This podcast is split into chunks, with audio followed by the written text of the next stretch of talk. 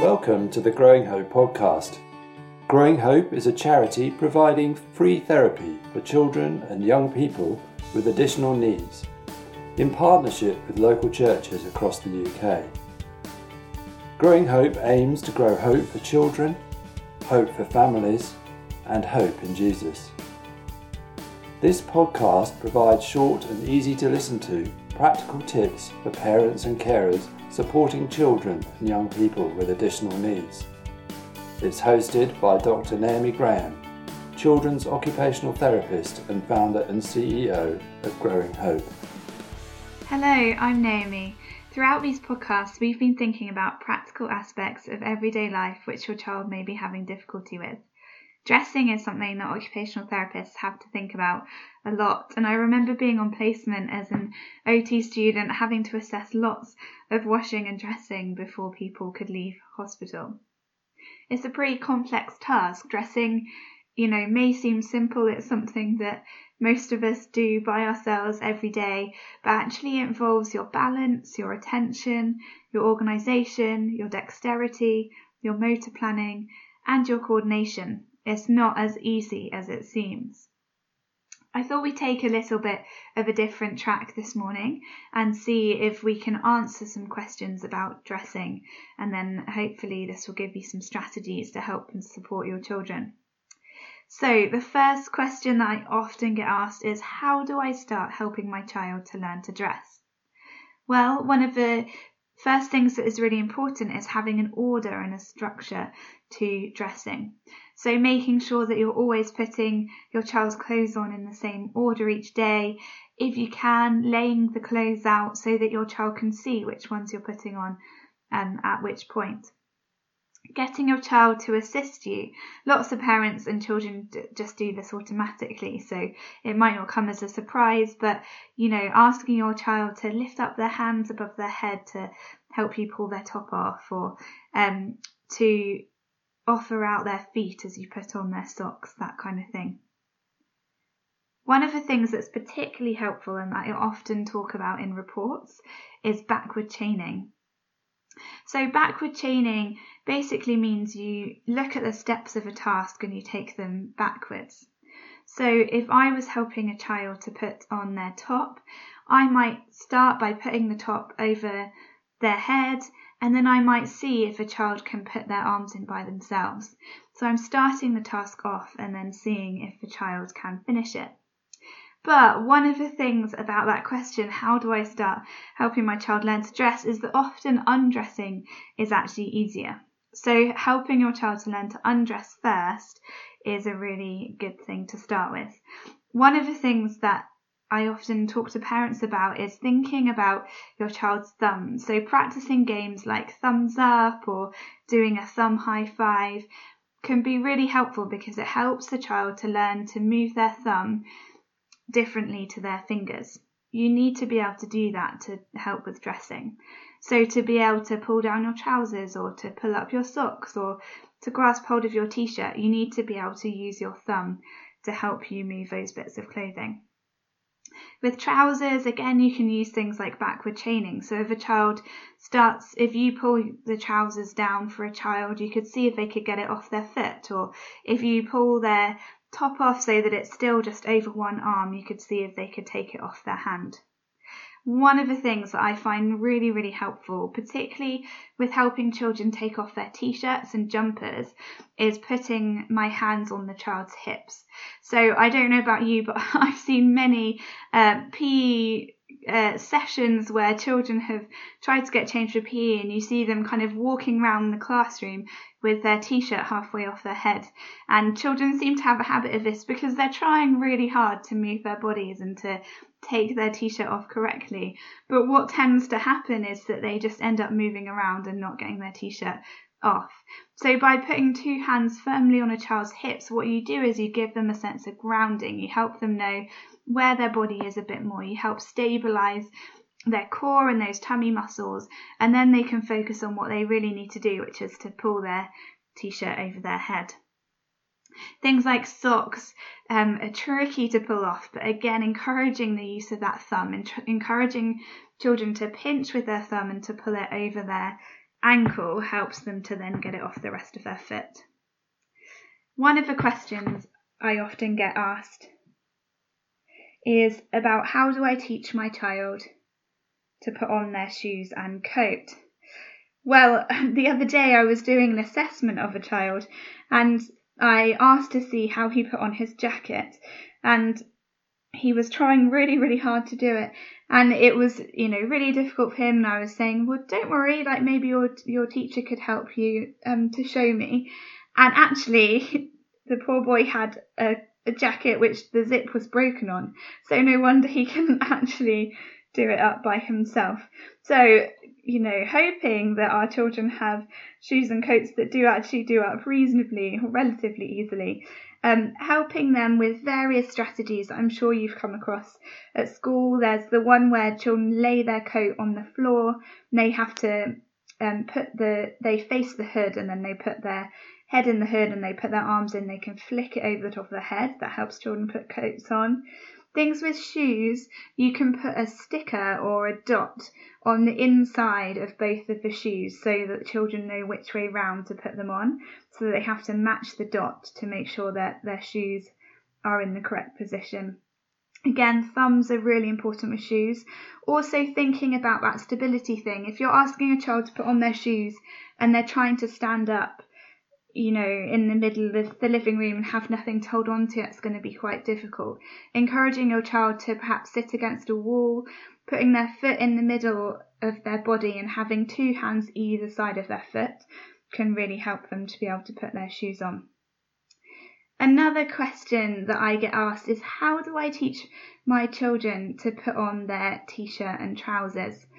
So again, this is one where backward chaining comes really in to its play. Really starting off for a child and then seeing if they can finish it is the best way to help them to practice with things like t-shirt and trousers. What you can do is you may have discovered this already. Start with more baggy items of clothing, um, slightly bigger ones. When I'm in clinic, I often actually practice dressing um, with things like messy play, where I get a child to see if they can put one of my t-shirts on over the top of their t-shirt so that they don't get themselves too messy. Thinking about lots of different ways that you can practice dressing will help your child to be able to crack it a bit sooner. So thinking about T-shirt, obviously you've got to get your t-shirt the right way round and, and your trousers. So teaching children about labels and really having a look at that, you know, giving them the opportunity to look at the label, to see what happens when they put it on the wrong way, have a look in the mirror, using a mirror so children can start to learn what it looks like if it's not the right way round or how it feels if it's not the right way round can also help. Um, particularly things like encouraging, again, encouraging those pinchy fingers to help with putting t-shirts on, but thinking about the order that you do it in. So helping children to gather up the t-shirt so that they've got their fingers and hands around the head hole, putting their head in first and then putting one arm in and then putting the next arm in can help them to be able to put their t-shirt on. So the other question I get asked is about the more complicated things of dressing like buttons and poppers and laces. Obviously, that's getting into you know much harder territory.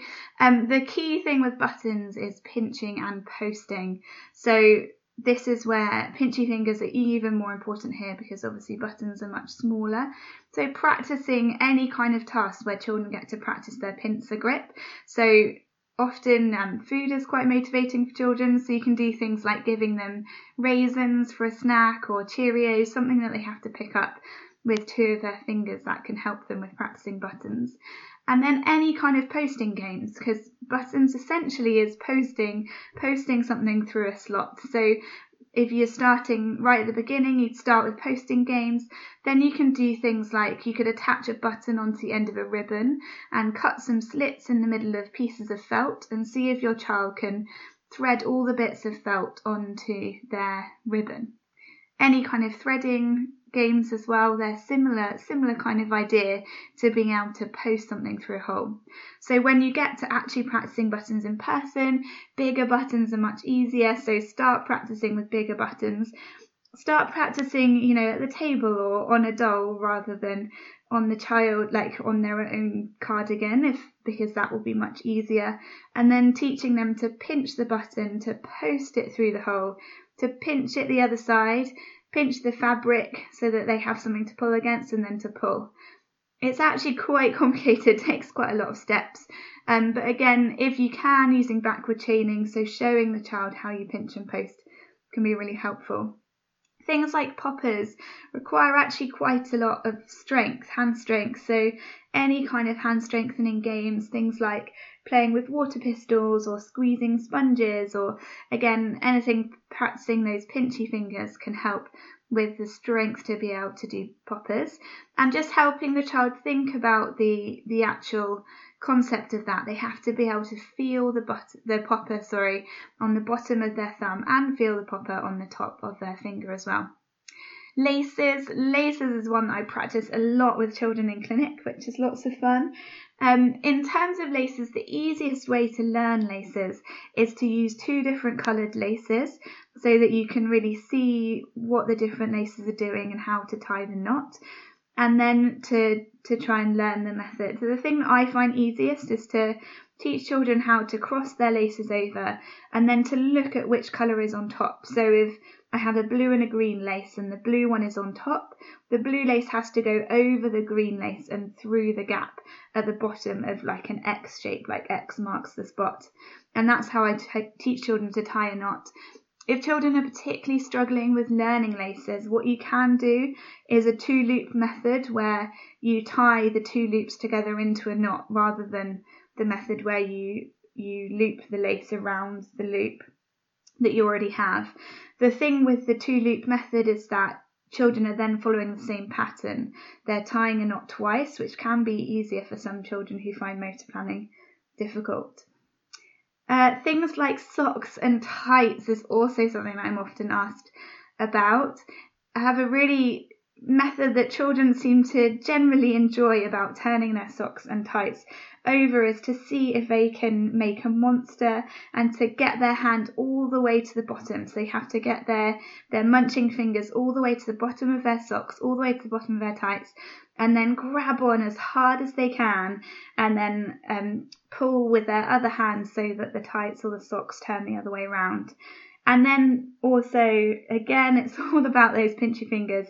So to gather up those socks and tights before they try and put them on their feet is always going to be much easier for them. So helping them get to a point where they've got those monster munches all the way to the bottom of their socks and tights, so all the way to the toe, so that they're holding on to all of the material and then pull that as far as they can along their foot before they start to pull them up. So the last question is about helping children with faster dressing and paying attention. There are just a few strategies here, things like making sure that you have an order, like we talked about at the beginning, but you can create a dressing chart. So have things that your child ticks off as they get dressed, or some kind of, um, you know, easy reward at the end of dressing. They get two minutes of playing with bubbles, something like that.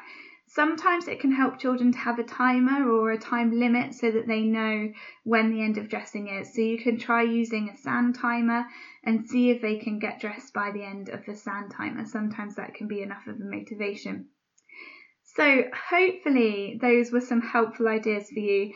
The key things to remember with dressing are to try backward chaining, to have a dressing routine, and just Thank you for listening to the Growing Hope podcast. To find out more about Growing Hope or to sign up to our monthly newsletter, go to our website growinghope.org.uk.